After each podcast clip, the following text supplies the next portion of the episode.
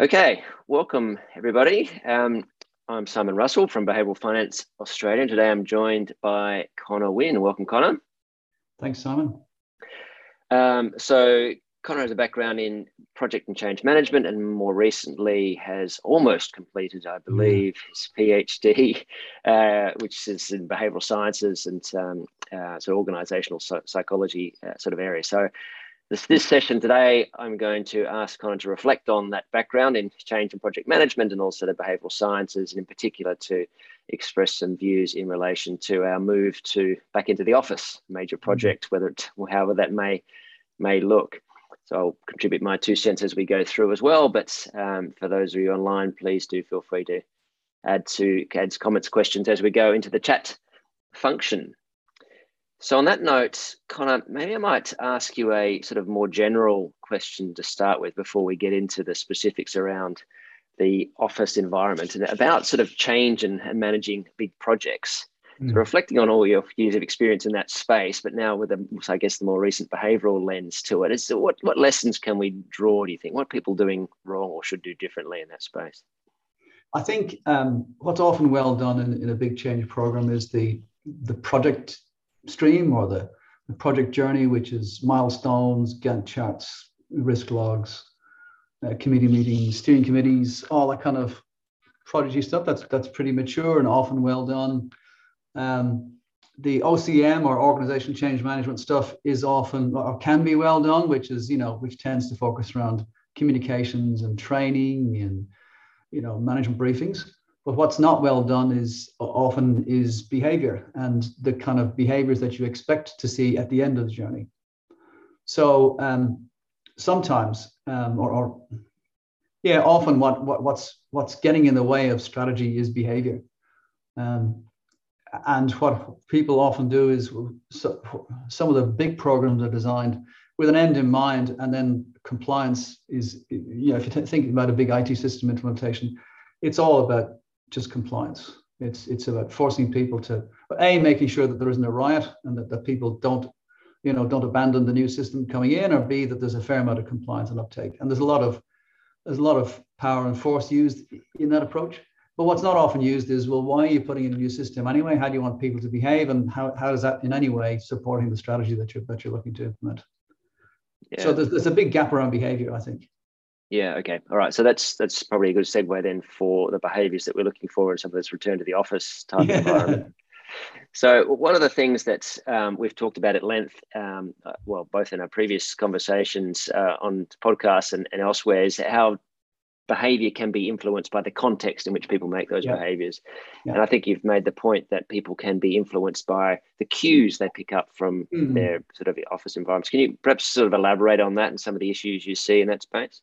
Yeah, so I mean, I, I mean, there's a there's a there's a uh, phenomenon known as framing, which is which is how you set up the environment that people are in, so so they behave in a particular way. So so so you're you're across the idea of framing, but a, a simple example of framing is to if you look at a product, um, to, to if you just describe it as 90% fat free or 10% fat. I mean that, that's a diff, that's a framing, and it, you'll get different behaviors um, depending on how you frame something.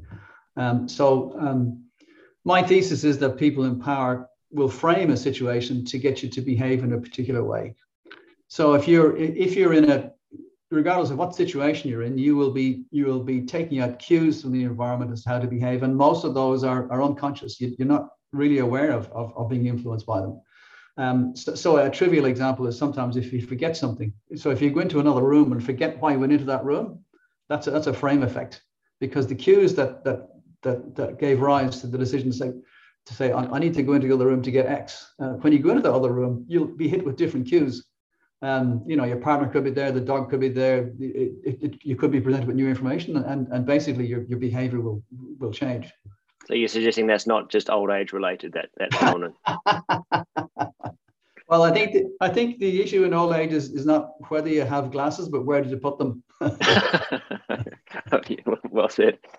So, um, so back in an, office, in an office environment, I think one of the things you mentioned previously as well is is the cues you can take about sort of uh, wh- which people I should be working with versus others, and the sort of problem of silos. Is that uh, sort of what? A, yeah. So so one of the organisations I studied, um, they had a, they had a one of the one of the behaviors that was getting in the way of them implementing strategy was the fact that there were it was a very silo based organization. It was very traditional in its engineering approach to, uh, to problem solving and it was bureaucratic. Things were really slow. And but this organization needed to move very quickly to respond to a crisis. So they identified behaviors as, as a so, so they were they were really special in that sense. They identified the behavioral blocks to the strategy. Um, and then they went around went, went about solving those particular behavioral blocks. And one of them was uh, silo mentality. So, so to overcome that, what they did was they took people out of their various physical locations um, and put them in co-located them. So they put them in in Portakabins uh, on a project basis and said, and they mixed them in with with contractors as well. So they said, you as a group now will focus on this project and you will work together. Um, and just by fit, being physically co- co-located, it drives behaviors in a way that thousands of memos and presentations couldn't. Because you're sitting across the desk from somebody or next door to somebody, or you're going for coffee with somebody who's who was in a different department, but now you're now you're physically getting different behavioral cues from the, from the environment that you're in. Yeah. Okay. So, so the silos is one. Presumably, whether you're in office or open plan, is that something that's significant? Oh, absolutely. Yeah, yeah. And I mean, uh, there's there's some really interesting stuff around around. Um, it's it's more in the philosophical space than than psychology, but but um, I mean to to to to stay on point for a minute. Um, yeah, I mean, like the, the size of somebody's office, the, whether they've got an EA sitting in front of them guarding their space, uh, whether they've got the latest equipment, uh, or whether they're still working on you know last year's you know or two three year old laptop. All that kind of stuff is a cue as to as to, to kind of where you are and and and what you want and what you get from the organization. There there are lots of stuff. Um, and physical space is a is a is, is a key uh, cue to to look at. Um, powerful people typically want, want more space than, than, than less powerful people. Sure. So, so the example you gave about the solution there was actually co-locating people. But if we yeah. go to, I guess, a scenario where we've maybe got a hybrid environment and some people are there and some people are not, or they're there part, part of the time. Yeah, yeah, yeah, So is, does that sort of hybrid, partially technology enabled, maybe environment allow us some options to provide different cues or break some of those challenges? Well, it does, and, and this is a this is kind of where I step off out, out of psychology into into philosophy, which is why I, I studied behavioral science as opposed to just pure psychology. So you've probably heard of the, the, the philosopher Michel Foucault. He's he's um he's he's famous for um for for lots of things, but but he's a he's a philosopher on one of the leading thinkers in terms of power. Um, but he uh, one of the things he talks about is um, a, a, um, a, panopticon, which is a which is a structure um, uh, um, commented on by a guy called Jeremy Bentham, which is a which who's an old um, an old philosopher. But basically, in the center of prison, you've got a back in the day in in, in Victorian times, you had a a, um, a block which was able to observe into the open cells of everybody else. And, and so you had the, you had one person who was able to observe the, the behavior of lots of other people. And simply, he, he argues that by being able to observe those people, you're able to control their, you know, their activity because those people are aware of the gaze of what that they're being studied and, and they self-censor. Um, and I think there are, there are um, parallels with, with being physically located in the office. I think one of the one of the one of the concerns for a, a cohort of middle managers is they can't see what people are doing. Um, and therefore, um, uh, what kind of behavior are, are, are, those people exhibiting when they're offline? Uh, and it, it's, it's, and this is a, this is a technological problem uh, or technologically driven problem. I mean, technology is the great disruptor, not just from a, from a workflow uh, perspective, but also from a power dynamics perspective. Um, technology typically um, uh, is, is more democratic in its use, or can be. Uh, and so what you have with, with um, hybrid locations is people who are able to, to, to be more selective and to, to be more choosy about how they behave uh, throughout the day than if they're physically present in the office. So you, so this is um, um, this is more than this is more than just about going back to work. Um, this is this is technology which has been happening for quite a while uh, disrupting the effectively the nature of reality. okay, fair enough. so, so, so, for instance, if you take, I'm sorry to go off the deep end a little bit, but if if you take, for instance, um, mobile phones, so um, one of the if you look at a look at a strip of activity or, or, or what's happening in happening in front of you, uh, there are often a number of if you like anchors with the things tying tying that that activity to, to, to reality. One of them is is um, so reality is often defined as, as as as been anchored by time and place. They're two of the big two of the big anchors to reality. Um, and one of the things you, you, see with mobile phones, for instance, is that is that um, that the anchor um, place is cut. So so um, and, and similarly with with um, with this sort of stuff. Um, so reality is no longer about time and place; it's just about time. So so you, you, you have technology which is undermining the nature of reality and and and, and basically in behavior massively as a result. And for some people, um, particularly in, in, in organizations, that's a very that's a very stressful time because they what's real and what's not, and how do I control? How do I keep an eye on people and, and, and effectively control the the um, uh, the people who, who who work for me? Yeah. Okay. So, so if I bring you back to the cues, one one cue I heard. I, I, know, I know we're dealing with reality here, but let's, let's just. That's just a bit too much. Yeah, I'll I'll, I'll, I'll, I'll, I'll dial it down a bit. yeah, I'll just get back to the granular for a second. So the, the one cue there was, are people observing me, and that can influence my behaviour. And I, I, it does. I hear what you say there. Self censorship is a big thing. Yeah. Yeah, which may may have some positive and negative impacts in terms of productivity versus self censorship. Which, yeah. Anyway, so so I'd take your point on that one. Mm. There, there seems to be possibly some other cues that we can take. Like, like for example, just before we started, you put your background on Blur. I put yeah, exactly. my background on Blur. I did it deliberately. Yeah. Yeah. Why did we both do that? Presumably it's because there are cues that come from our background that exactly. we may or may not want to transmit. You want, do you want to yeah. talk a little bit about what what's um, well, what were you thinking about in your case?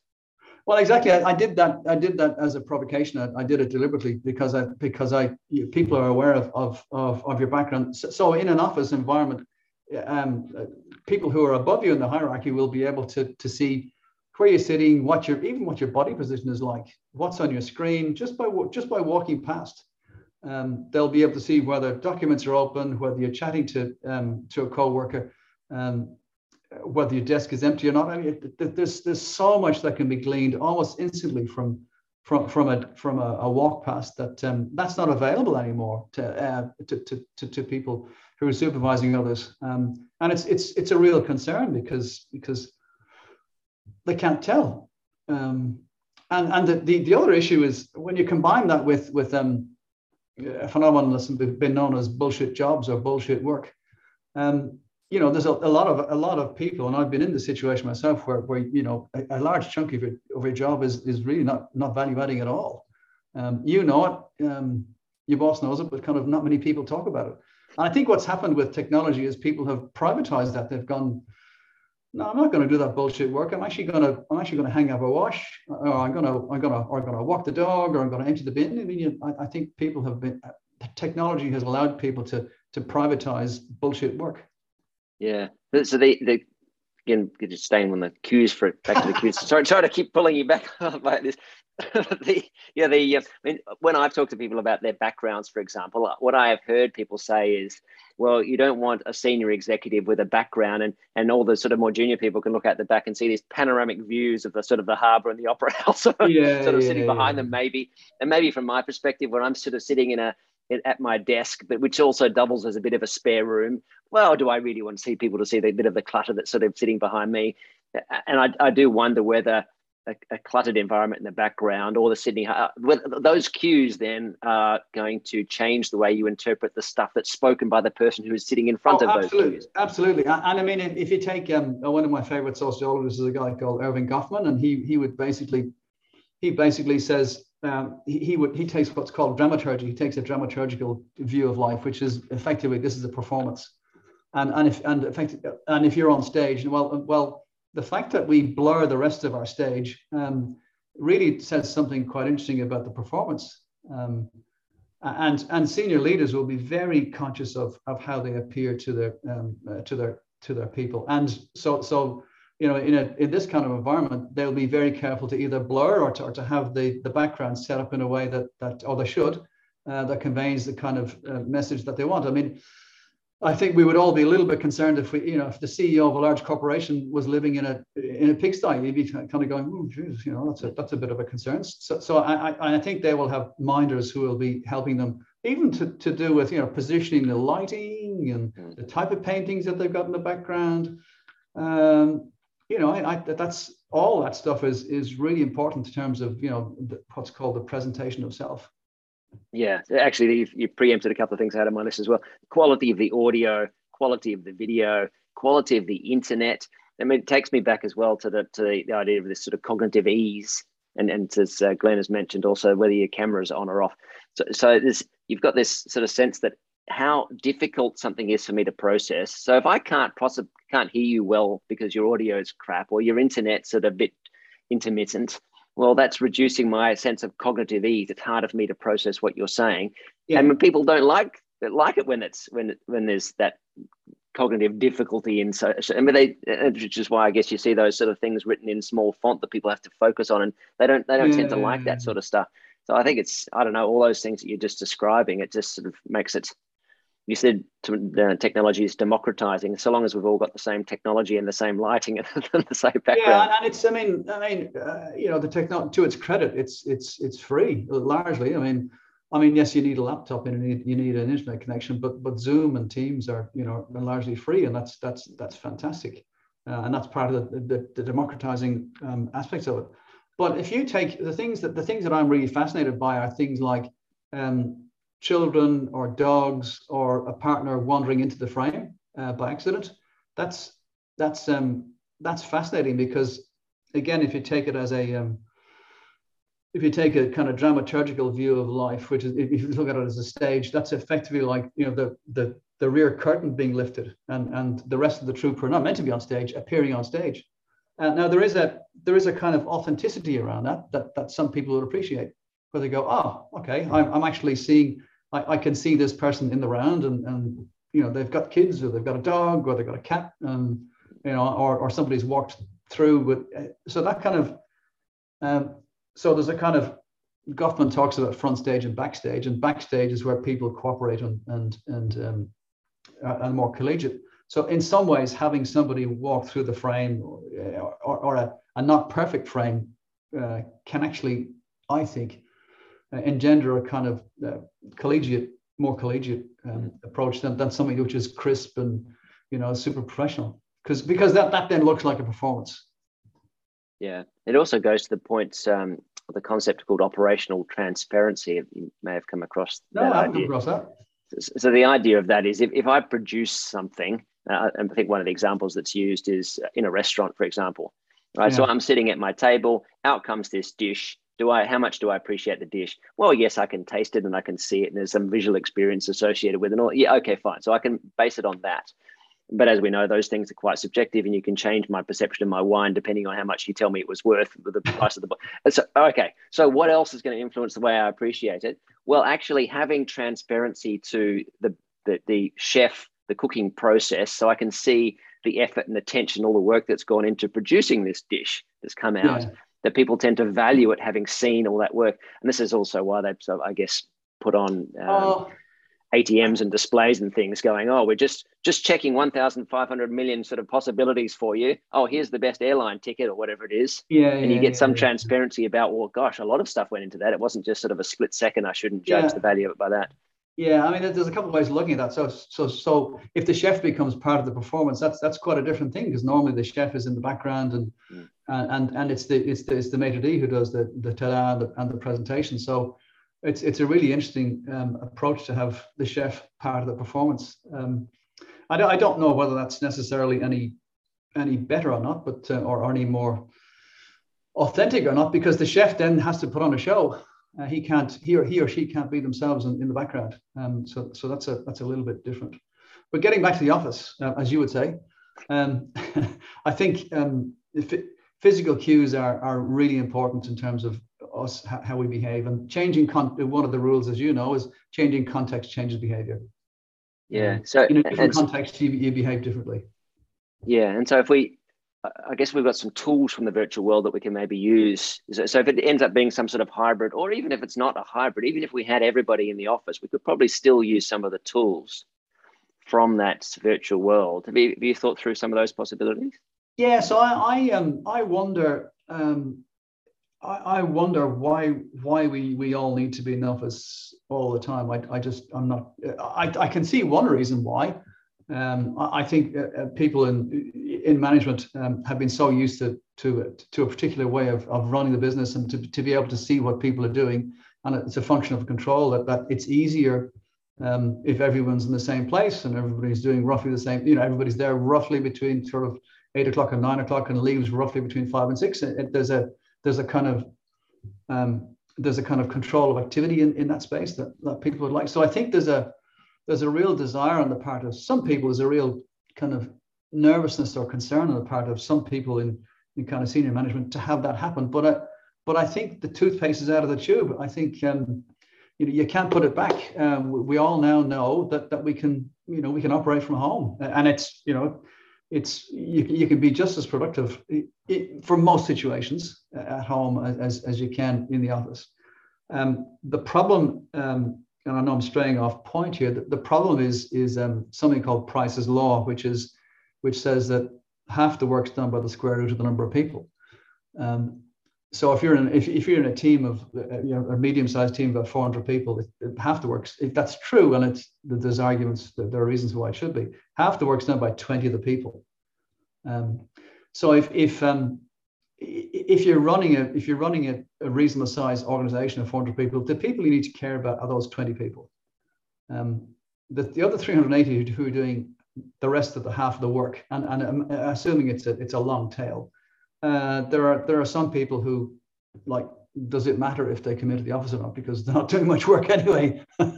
And part of that is not necessarily due to them. The part of them is is um, you know the um, badly designed jobs which which are which are like bullshit jobs and there, there, there's a there's a there's an amount of that out there yeah so what if we focus on sort of the team meetings so if you, oh, okay. so, so just looking at that for a second say okay well, and even before we go to the hybrid question or sort of in the office and out of the office, but in a team environment generally, if you're having a team yeah. meeting, so what, what are some of the things that go wrong? And maybe we can take that as a, as a cue to how we might be able to combine it in a, in a sort of a hybrid environment.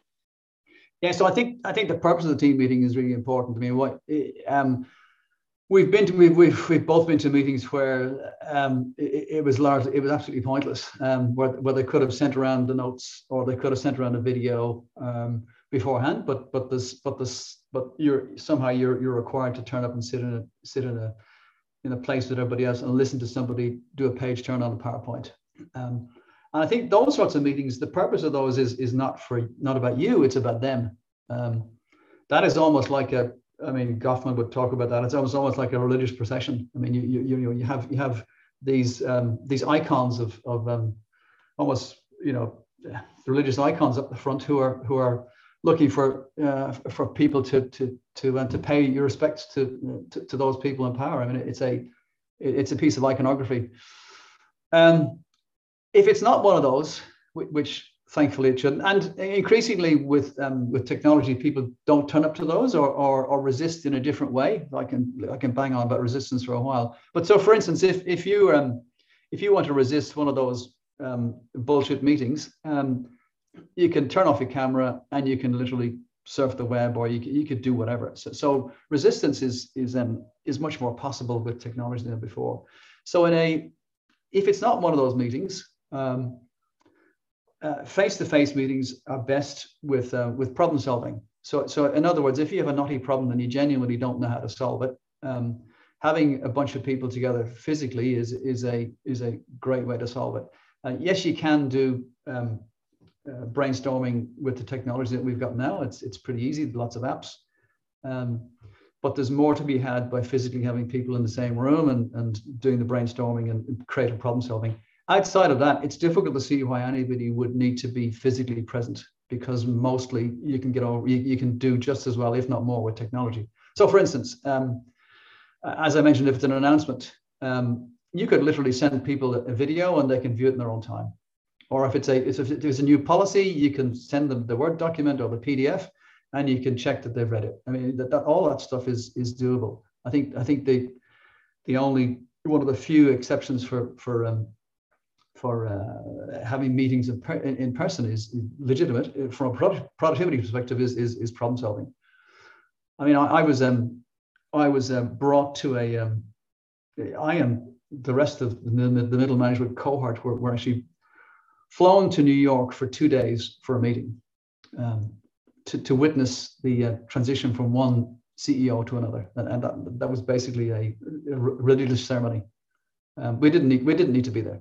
Uh, we knew who we knew who was who the new guy was. We knew who the old guy was, uh, but we were, and that, that was hugely significant. So, so I mean, I think I think we need to broaden our view of, of meetings as being more than just uh, arenas for productivity. I mean, they're they're they're social constructions, and and for, for people in power, that's very important.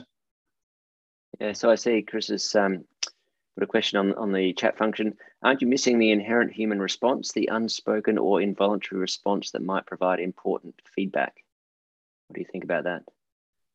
You mean if you're, well, I think that's, uh, for problem solving, that's exactly what you want. Um, so I think I think a physical a physical meeting is is is is how you if like if it's a messy problem you don't know how to solve it, that kind of feedback is exactly what you want. I think maybe maybe Chris is referring here to correct me if I'm wrong, Chris. About for example, if it's a, if it's the new CEO and actually everybody really detests the new CEO, if you're in the room, then maybe you might be able to gauge that that there's a problem. But if it's just a transmission as a video that's gone out on an email, you don't really get that feedback. Um, I so sorry to talk to to talk to this example specifically. Um, there was no way I was going to be able to change the the um, the, the accession of unless I'm getting it wrong, Chris. There's no way I was going to be able to change the the transition of one CEO to the other. There was no feedback required. It was a it was a piece of corporate pageantry, um, and and the fact that they're prepared to to fly me business class, plus, you know, dozens of other um, middle managers uh, to, to to to New York and back was um, was testament of how important that they thought that that um, they weren't looking for any feedback whatsoever maybe Chris, if you want to jump off, yeah, do you want to? If you, if you had an alternative, um, yeah, view. I suppose maybe not in that situation, Connor. And thank you so far today. It's really interesting. But I mean more from a, a cultural perspective. I mean more from those cues that you might receive, the the sense of purpose or or oh, okay. um, common grounds that you might find in those situations that you're going to miss out. And th- it's it's the accumulation of those small sort of um, cues that develop or contribute to the development of culture. So what happens to those then? So I mean, there's an underlying assumption that that it's that um, uh, common purpose um, is is a um, is a big motivator, and I, and I, think for I think for agreeable people that's definitely the case. Um, but not everybody's agree. I mean, there, there's a there's a range in, in terms of, of agreeability. Some people um, and and you know that that's that's inevitable. Some people want everybody to be in a group together, heading in the same direction. Um, other people want to be to, want want to know what is their responsibility and to, and to get on and do it. Uh, so for people who are agreeable, um, they'll they'll they'll want to be part of a part of a, a group uh, and and to have those cues around around common purpose and, and acceptability. And I think a lot of those are available still um, uh, technologically. I think there are different needs for different people, but there, there is also a there's a spectrum around agreeability and, and disagreeable people will will will be will be saying, well, why are you wasting my time? I've just spent an hour here uh, chit chatting when I, I, could have actually sent built the next spreadsheet or, or done the next trade or or, or whatever. Mm-hmm. So I, I, think it depends on it depends on the person, uh, but I think a lot can be done with technology. Um, but I but I think the, the key I think is having choice around around whether you do or don't have to attend to these things. And I think I think that's the challenge. But isn't that a sorry, is that okay if I jump in? Yeah, absolutely. Yeah. Oh, but but having choice, you know, that's a very individualistic approach because for you to decide that actually you're pretty good at home and you're really productive is not taking into consideration what other people might need from you, you know, to do their jobs. Yeah, yeah and the impact that that your absence is having on someone else.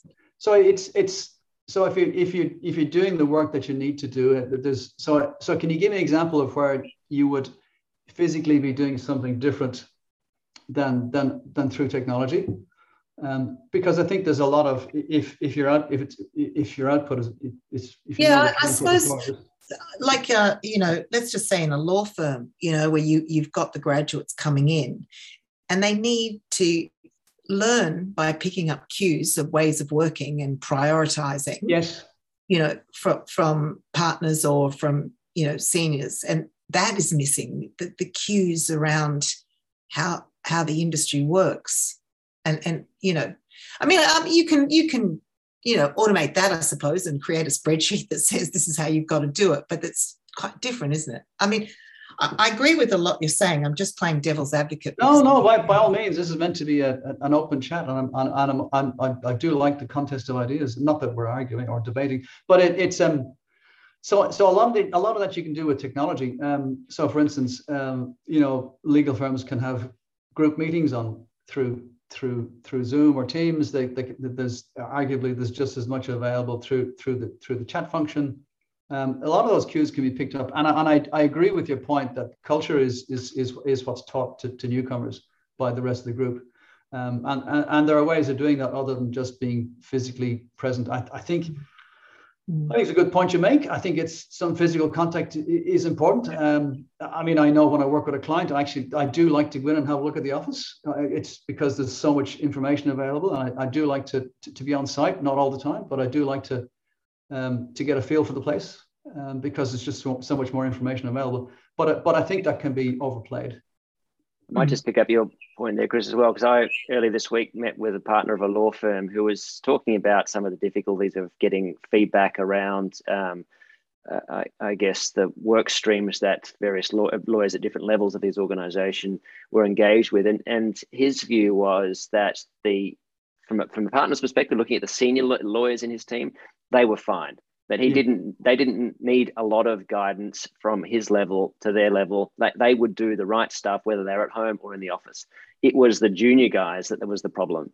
They were, it was difficult for them. The, the stuff that where someone would walk past, one of the senior lawyers, but maybe not a partner, would walk past and be able to give them direct feedback versus the alternative, which was you'd be scheduling a call and are you available at 10 o'clock? I want to have a chat, see where you're up to, blah, blah, blah, blah, blah, which was all possible. But there was just a bit of extra friction in that process compared with just walking past and saying, Oh, I see you're working on such and such a contract. That's not due for three weeks. Why don't you work on the one due tomorrow? That that sort of stuff. So yeah, it, yeah. yeah. So I think that's a that's a real concern for you. I think you're right. There's a real concern for people managing people. There's a there's a there's a thing called there's a, phenomenon called the examination, which um, which Foucault talks about, which is effectively um, what he calls a, a, normalizing gaze, which is like, are they doing what I expect them to, to, to be doing?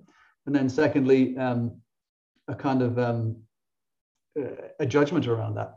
And, and I think for that's that's the issue with technology, which is which is people can't see what everyone else is doing and therefore can't make judgments around around whether they're behaving in, in the way that they expect and, and I think for teaching for teaching uh, culture, that's probably I think there's something to be said for uh, for people being physically present, because if, if, that's if you want to, you know, if you want to have a have a um, if you want to have a strong control over culture, uh, particularly with new people coming in before they're before they're indoctrinated or have the you know have the frontal lobotomy um, you, you you you do want to be able to see what they're doing and, and check that it, it kind of fits with with what you'd expect yeah.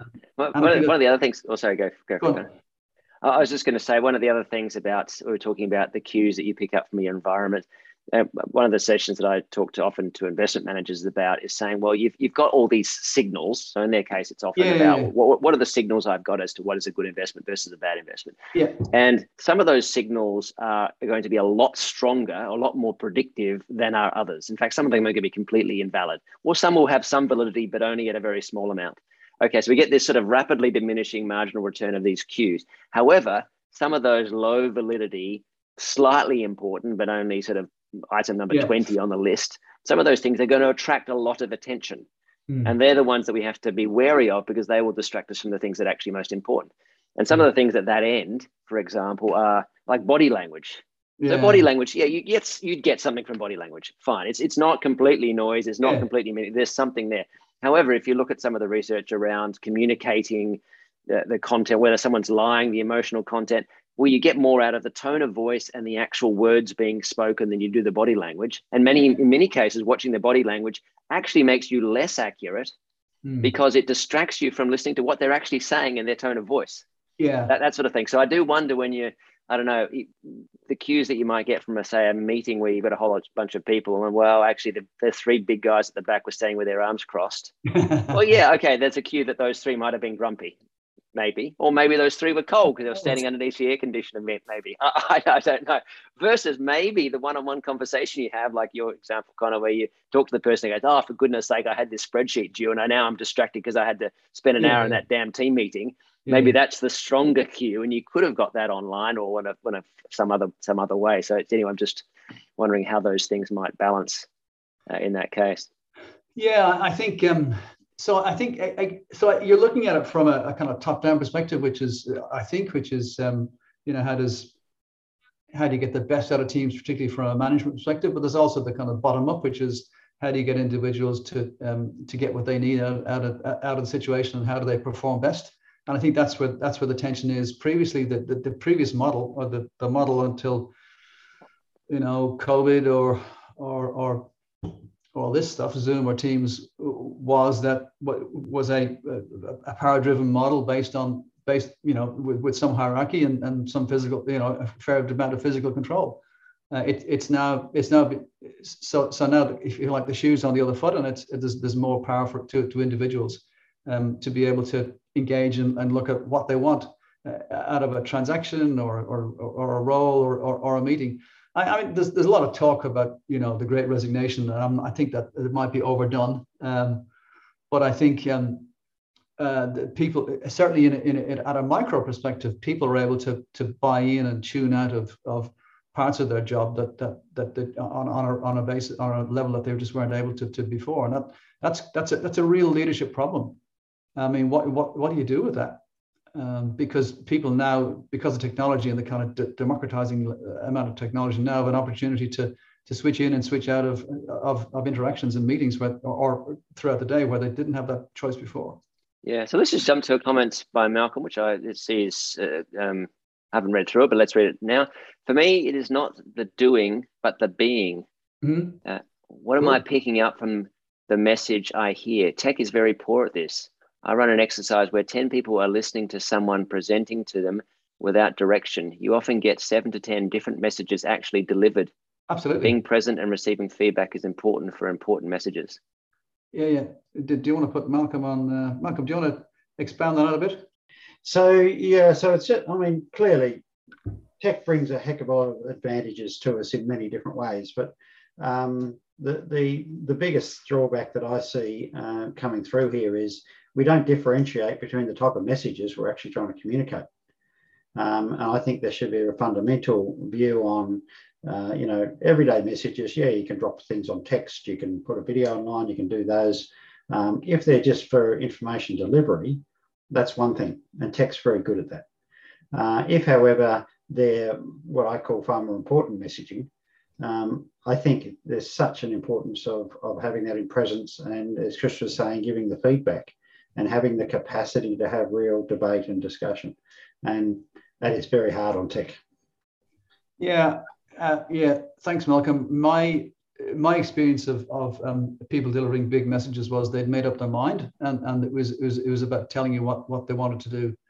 Um, it, it, was less around getting feedback from from what I thought of it, um, or, or if there was feedback, it was around understanding what the potential risks to implementation were, so that they could deal with them um, the, the, the incidents, and it may be maybe that I've just been um, unlucky both in, in my work life and, and and and research life is that is that um, when when when there are important messages which are which are called injunctive norms in, in, in psychology when when they're when and they tell you what to look at when, when those are those are formed that that, that they've pretty much made up their mind as, as what they want to get what they, what they want to do and and um, um, it's it's about it's about quality of of, of broadcast. And I, you know maybe physically physically um, physically being there is important. I mean i know um, it's a, it's a it's a good point you make. I knew i know when i was flown to that to that meeting in new york and i was thinking why the hell did they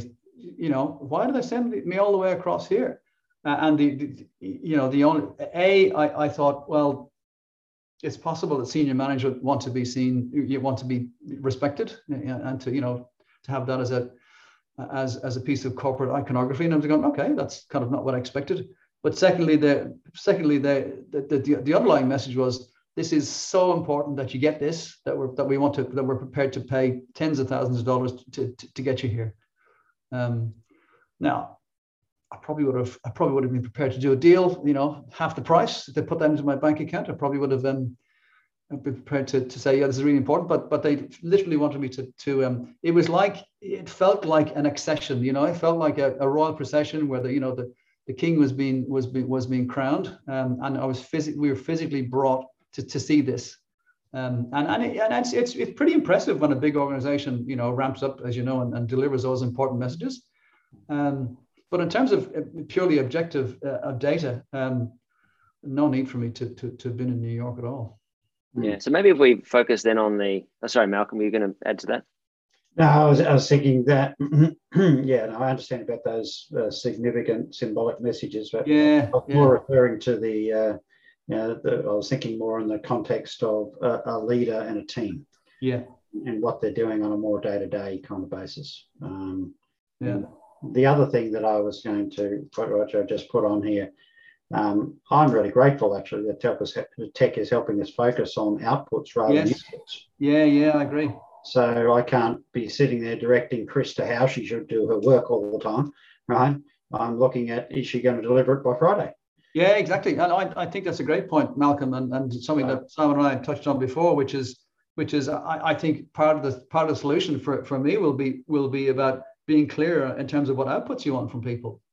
Um, yeah. As you say, not controlling. Are they at the desk at nine o'clock, and you know, are they skiving off at four thirty?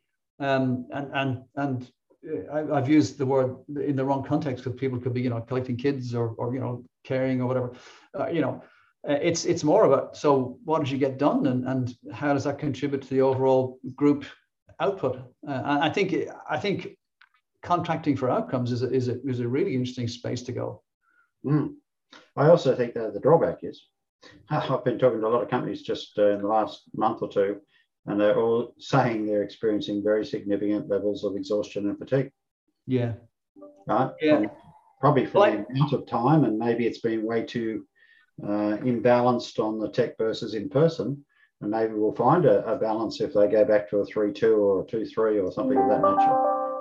Yeah, I think so. So I think um, so there's a couple of couple of things that add to that. Um, one is that that um, while although people have been been able to uh, privatize some of the bullshit work and, and not attend meetings and hang up the washing instead, I think there's also been a there's also been a there's also been creep in the other direction where where um, people know that you're still available at six o'clock because you're you're at home. So so so stuff has um, some of that work has bled into uh, what otherwise would otherwise would have been commuting time or or or just uh, uh, not being not being available your desk. So greater availability, I think, has has seen um, the blurring of boundaries, more blurring of boundaries between work and and and home, and I think that that's an issue.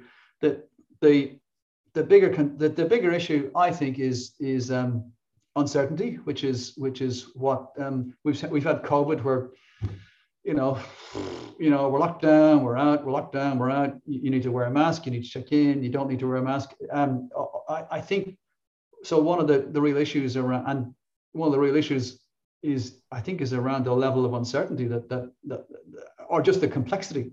Mm. It's just like this is too much to deal with.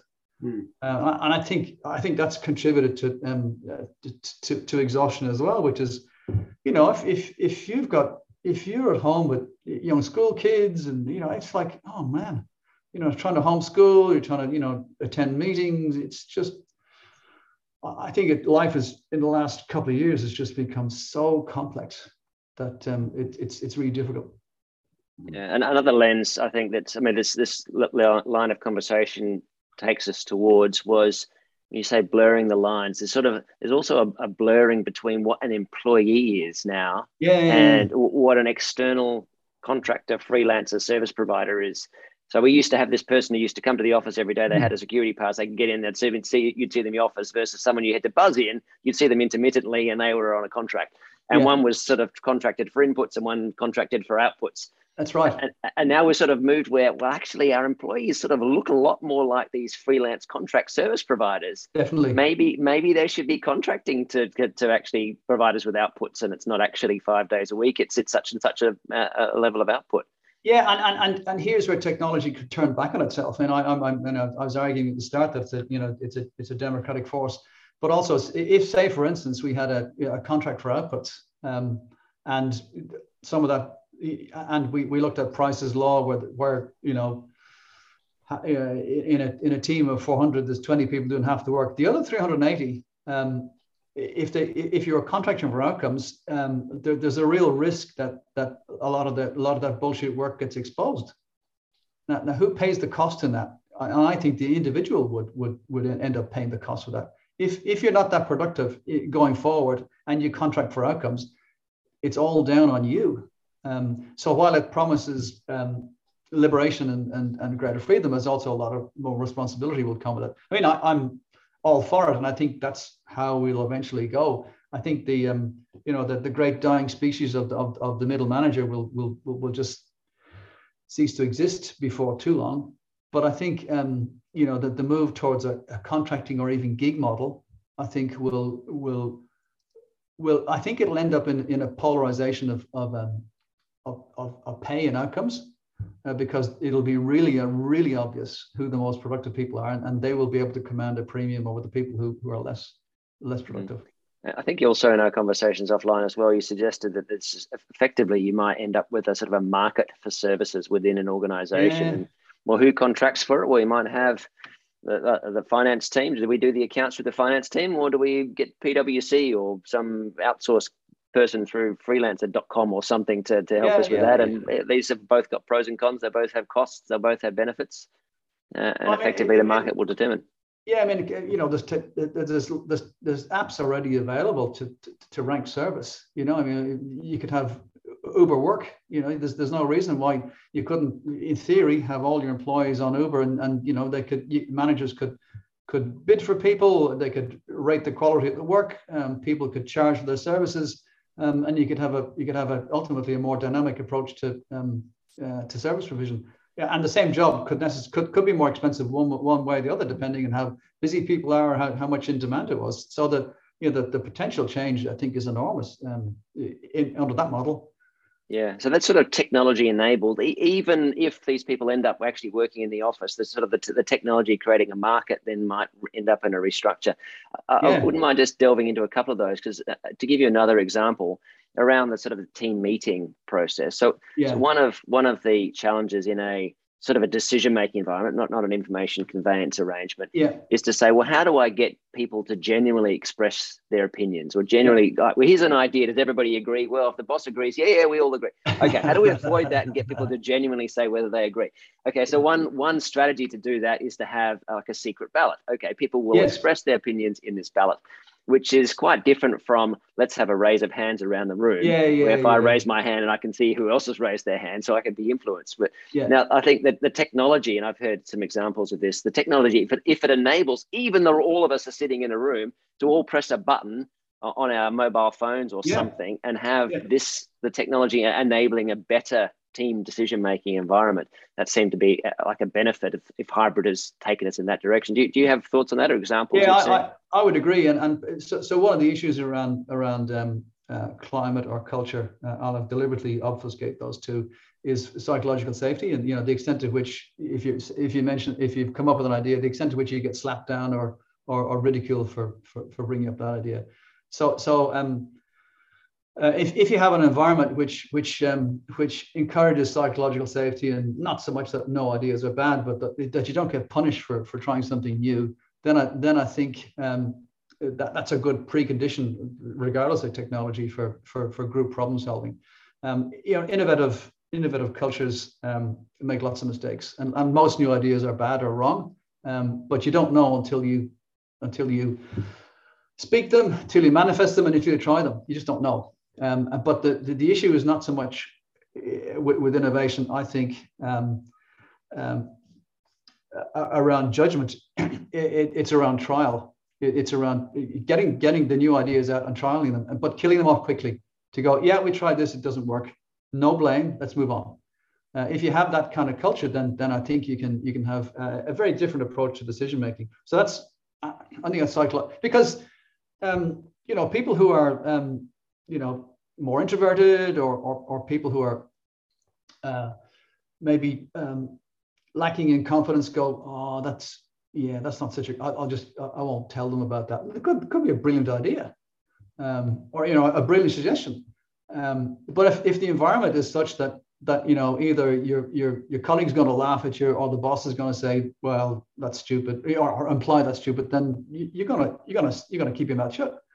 Yeah. Um, and I think I think technology technology can, as, as you mentioned, can can help around that. Where you can you know you can put in the chat, which it goes, oh, I think we should do it. X. I think, you know, there's secret ballots, or ideally, um, I mean, for I mean, for some people, um, it'll be it'll be one on one, and maybe maybe even maybe even physically present. If if they're, if they're seriously shy, um, then then I think it you know it. I mean, one on one uh, Zoom meetings uh, would work. But yeah, I agree. Um, the, the issue with with um, uh, those old-fashioned show of hands, I think this is a good idea. Uh, nobody commented, therefore I'm right. Uh, is is um, I'm hoping that's that's long dead. But it's it, but that's very much um, uh, to get back to Goffman. That, that that's that's a that's a presentation of of, of a presentation of self. You know, that's that's the leader being seen to be in charge and you know, I asked for suggestions and nobody contradicted. So, you know, nobody spoke up. So that's where we're going. So, got, and then they wonder, like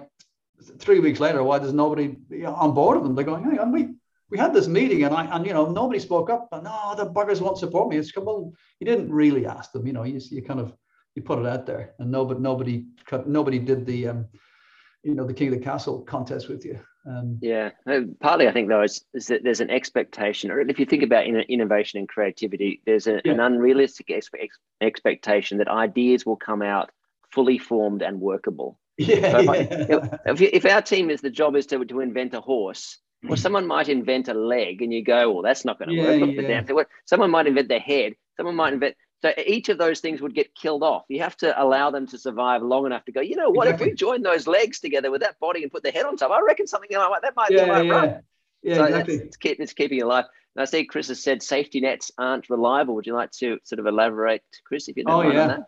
Uh, it, it was more around the comments around looking at some sort of future environment where people would be more contracted and where you know where you might have sort of Uber for work and and we've seen small, you know, contracts like that anyway. I just think at this stage, we already talk about the uncertainty that we've lived with. And I, I would just think we need to, I, I actually don't mind that idea. I think that's a really interesting idea. And I think it's something where we may actually head up, end up going. But I think, you know, this is just more me. I would want to hope that, you know, that the safety nets and the, you know, the additional um, regulation or infrastructure that needs to be there to protect people if they're not good at managing that environment is there yeah is there, you know i just think we could move too quickly into that and so many people would just be left out to dry that would be my concern no, I, I think you're right. Um, I, I think it, it's um, it's kind of capitalism on steroids. I think I think you, yeah, you would definitely, but I, I don't think it's going to move that quickly. But I but I think if if you go to contracting for outcomes, it, it's kind of you're kind of going to get to the to the, to, to the inevitable um, uneven distribution. It'll it will um, there'll be more un- inequality, not less. Um, you'll you'll have the productive, you know, ten or twenty people making all the money, money. Um, and, okay. and the rest of the rest of the people not paid, you know, not not paid so well. I mean, it it, it does turn the, the the responsibility back on the individual. I'm all for I'm all for safety nets because I mean, how can you try something new and creative um, if, you, if you're not allowed to fail. I, think one of the one of the one of the great um, inventions was limited liability as a you know as a business. You can set up a business, have a good crack at it, and uh, you know worst case scenario. I mean, I don't mean nobody wants to go there. Worst case scenario is you're only responsible for the for the you know for the equity in, in, in the business. You know, that's you know that's the problem, right? That's backfired and been abused. yeah, but it's it's, it's also it's also a great protection for for people who want to be innovative. Um, yeah, know. but it's also protection for people who who are self-interested too.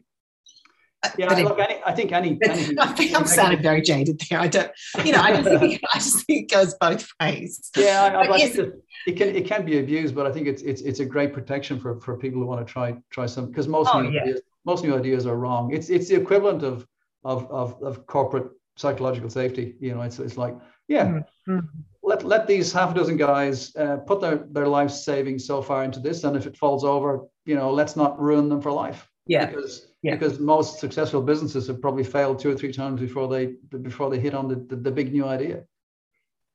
Um, so yeah. Okay, well, we are almost um, out of time. I think we've got about two minutes left. So if you've got mm. any final wrap up comments, Connor. So just a, where we've gone, we've it's been change management. We've, we're encroaching a big change. We don't take enough uh, consideration of behaviour. There's a bunch of sort of cues and other things we've talked about. Yeah. In summary, your view would be it's a key leadership challenge. Future work is because um, it's it it defines how employees um, work uh, how they engage with with their boss. It, it, it, it's with technology. It it affects how we behave and the, almost the, the definition of reality on a daily basis. So so if if if if leadership don't take a position on this, um, it'll be because technology is so democratizing. Um, it, it could end up in a in a bit of a free for all. Fantastic. Well, that's a, a, joyful note for us to, to end on. so, on that note, thank you very much, Connor. Thank you for everyone who's participated. Chris, uh, Glenn, right. Malcolm, I think, we're, we're, uh, thank you. Appreciate your comments and your input as well. And that note, we'll wrap it up. Thank you. Thanks, Simon. Enjoy Thanks the rest so of the afternoon. Nice meeting you, Chris. Nice to meet you too. Thank you. Good to see you, Simon.